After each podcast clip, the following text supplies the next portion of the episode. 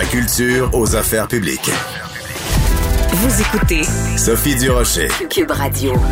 Et la la la la la fameuse entrevue de Harry et Meghan avec Oprah Winfrey dimanche soir continue de faire couler de l'encre. La, l'expression qui revient le plus souvent, je pense que c'est enfant gâté. On va en parler avec Joseph Facal, qui est euh, chroniqueur blogueur au Journal de Montréal, Journal de Québec. Bonjour, Joseph. Bonjour Sophie. Sniff, sniff, sniff. Ouais, ouais, ouais. Nous sommes de pauvres victimes d'un système euh, oppressif, euh, victimes d'une cage dorée. Nous sommes euh, enfermés. C'est terrible ce qui nous arrive. Hey, s'il vous plaît, est-ce qu'ils pensaient vraiment qu'on allait verser des larmes devant leur sort de, de pauvres petits-enfants riches? Je pense que... Comment dire? Comment dire, je pense que s'il pensait faire pleurer tout le monde, c'est complètement raté. Euh, mais je soupçonne qu'il doit y avoir quand même une frange de l'auditoire, des gens possiblement plus jeunes que nous, qui, eux, évidemment, euh, voyant les réactions majoritairement négatives, sont plutôt discrets mais je suis convaincu que euh, dans le climat idéologique de notre époque, quand ils ont évidemment euh, euh, évoqué leur solitude, la détresse psychologique, on est des grands incompris, il y a du racisme peut-être dans notre entourage, ça, ça a dû probablement secouer une petite corde chez certaines personnes, ou en tout cas, en tout cas, si ce n'est pas le cas, c'était leur intention. Car moi, je suis absolument convaincu, Sophie, que hmm. tout cela avait été minutieusement ben stagé et qu'ils savent exactement quels sont les thèmes à, sur lesquels jouer pour aller chercher finalement leur auditoire. Et eux savent très bien que leur tranche d'âge, si tu veux, pour l'avenir de leur firme commerciale à eux, c'est pas des gens comme moi c'est des gens plus jeunes, euh, je ne sais pas si c'est des, des Z, des X, des milléniaux, je suis tout mélangé dans ces nouvelles étiquettes-là, euh, mais je sais très bien qu'ils jouent vers une frange de l'auditoire qui n'est mm. pas la mienne et qui n'est pas la tienne. Ben, c'est-à-dire qu'en fait, il y a comme un code, hein. Il y a des mots-clés à utiliser, il y a des thèmes. Euh, donc, alors, euh, victime, détresse psychologique, racisme. Tu sais, tu... Puis en plus, là, ils ont réuni les trois. Donc, ils sont victimes d'un système oppresseur. Euh, elle est victime de racisme. Les deux sont victimes d'une d'une d'une machine qui est plus grande qu'eux et qui les broie. Et de toute façon, le, le, le mot-clé, c'est nous faisons pitié. Mais il y a quelque chose d'indécent. Et j'en parlais hier euh, matin avec, avec Pierre Nantel. C'est que depuis un an, l'humanité au complet est confrontée à un drame épouvantable. Il y a des milliers et des milliers de gens qui sont morts. Ceux qui sont pas morts ont d'une façon ou d'une autre, subit des contre-coups économiques euh, violents ou des contre-coups psychologiques de ne pas pouvoir voir les gens qu'on aime. Je trouve ça indécent. Indécent. Et, absolument. Et, en plus, euh, n'oublie pas, euh, dans tout ce que euh, Meghan a évoqué, il y a aussi un sujet qu'il ne faut évidemment pas à la légère.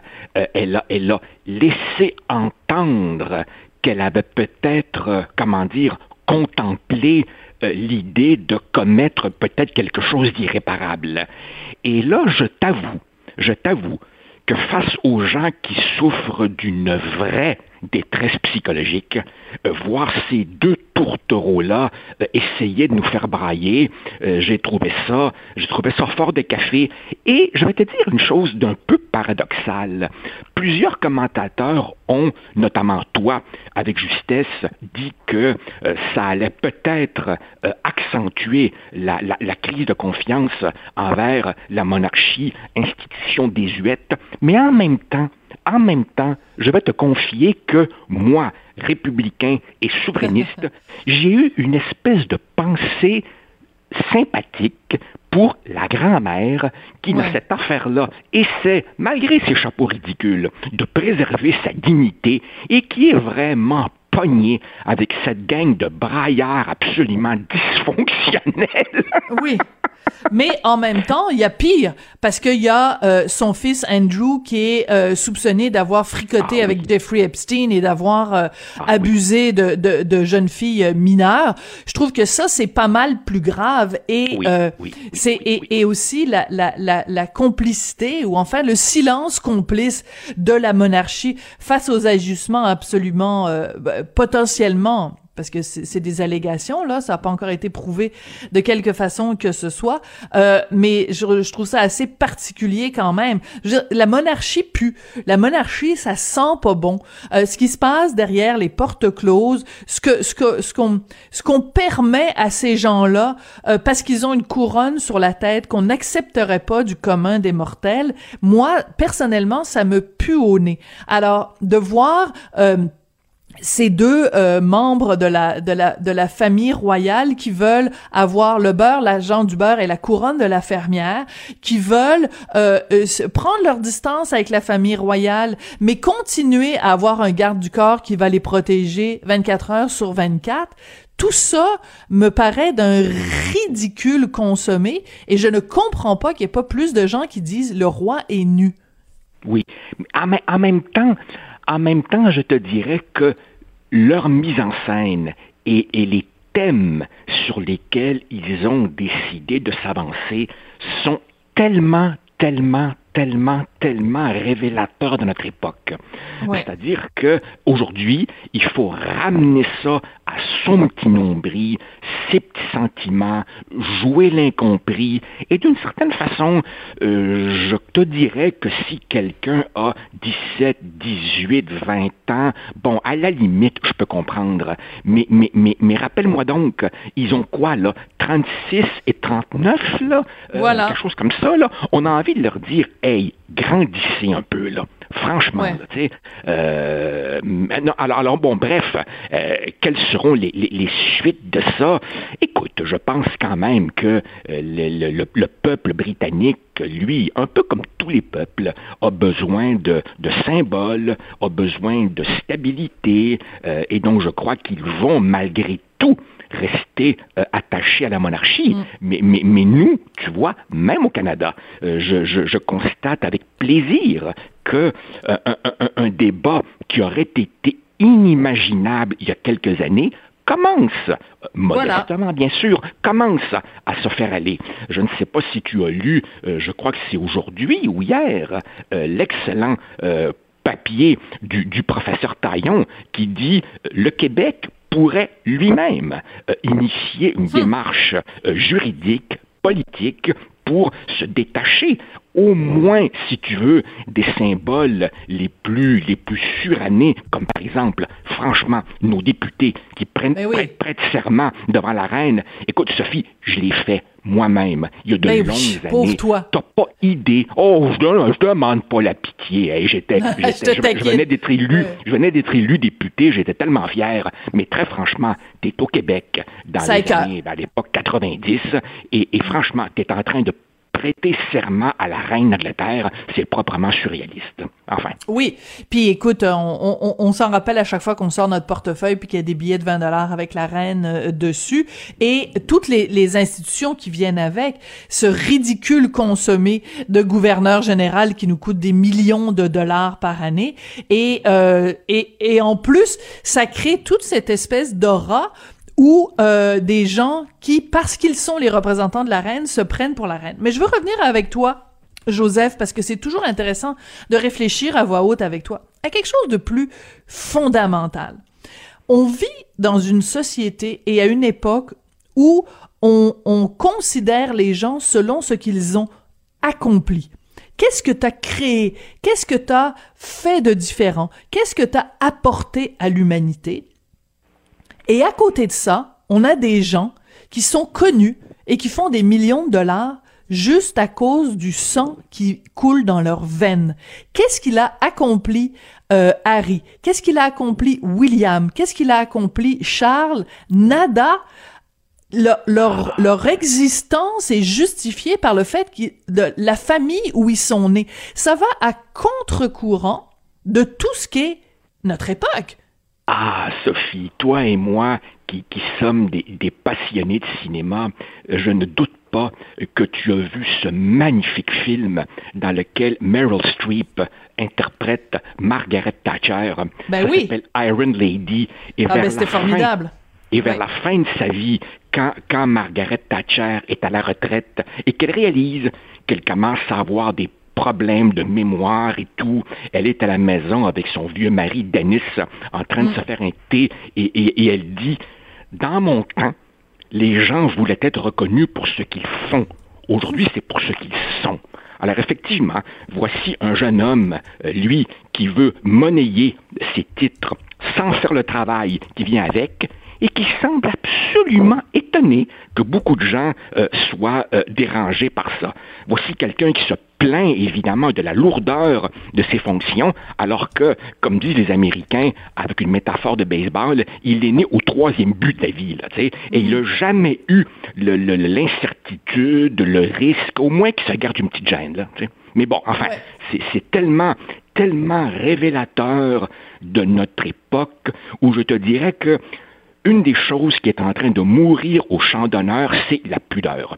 As-tu Oui. vraiment besoin de raconter tes petits états d'âme à la planète entière? Il Oui. semblerait que oui. Et c'est aussi que euh, y a- y a- y a- ça dit aussi quelque chose sur notre époque, c'est le ressenti. Moi, je ressens ça. Alors que euh, à, à une certaine époque, les gens étaient reconnus pour euh, pour leurs idées ou, comme je le disais tout à l'heure, pour ce qu'ils avaient accompli. Maintenant, les gens sont reconnus pour leur ressenti, leurs sentiments. Voici ce que voici ce que j'éprouve. Je suis offensé, je suis blessé, je suis triste, je suis c'est c'est c'est c'est c'est c'est c'est flagrant quand même là ce ce Oui, mais en- ce, ce oui, en- en même témoignage là temps, ouais. euh, Tout à fait, tout à fait. Ça, c'est évidemment une conséquence de, de, de l'ultra-individualisme et c'est aussi, bien sûr, une, une, une conséquence d'avoir poussé très loin ce qui, au départ, est quand même une bonne idée. Bien entendu, ne garde pas tout à l'intérieur et exprime-toi.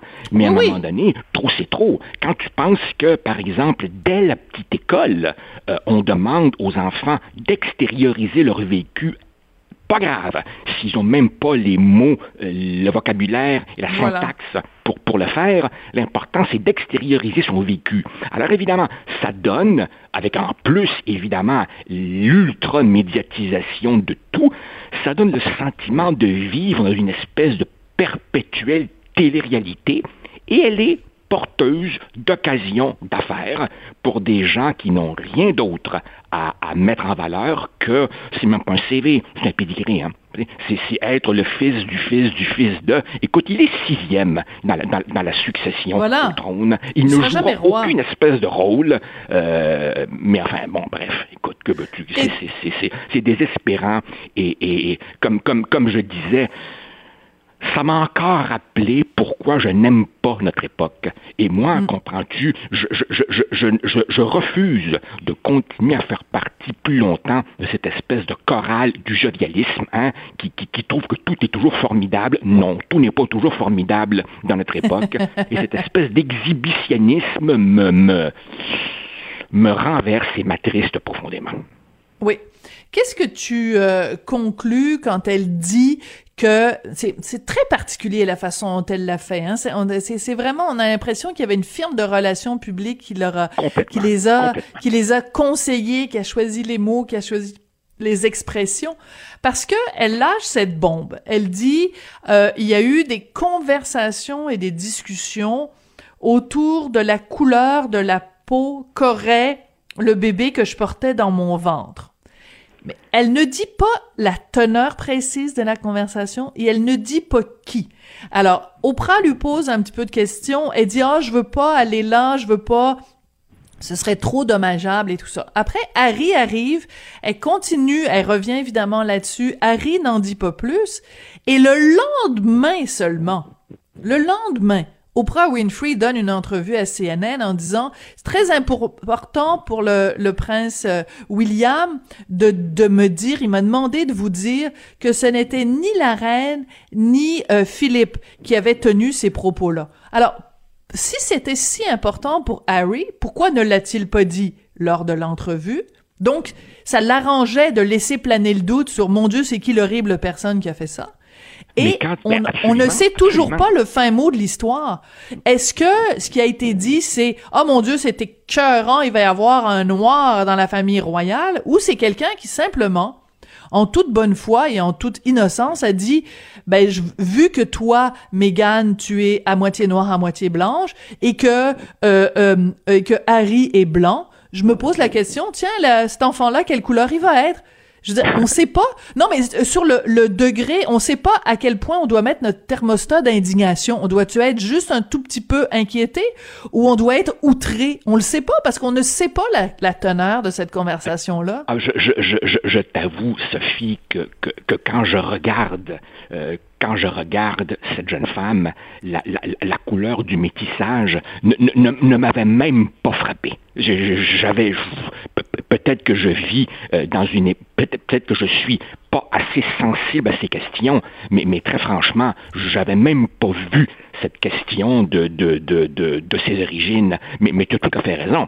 À partir du moment où on accuse, sans dire précisément qui on accuse, ben là, d'une certaine manière, c'est toute l'institution voilà. vise. Et moi, tu nommes personne, tu nommes tout le monde. Voilà. Ouais. Je refuse de croire que ce n'était pas prémédité. Je suis convaincu que c'était pour causer le plus de dommages possible et là-dessus, c'est évidemment, de leur point de vue, une grande réussite, puisqu'évidemment, tu as vu, dès le lendemain, des députés de l'opposition euh, se sont dit, il faut une enquête, on veut savoir c'est qui. Le premier ministre, évidemment, s'est retrouvé un peu sur la sellette en train de dire, je refuse ouais. de commenter, j'ai des choses plus importantes à faire, la pandémie notamment. Alors, tu vois, clairement, clairement, clairement, c'était, c'était délibéré euh, et, et ça, ça, visait à créer le ouais. plus de dommages possible. En même temps, en même temps, ce qui est superbement hypocrite,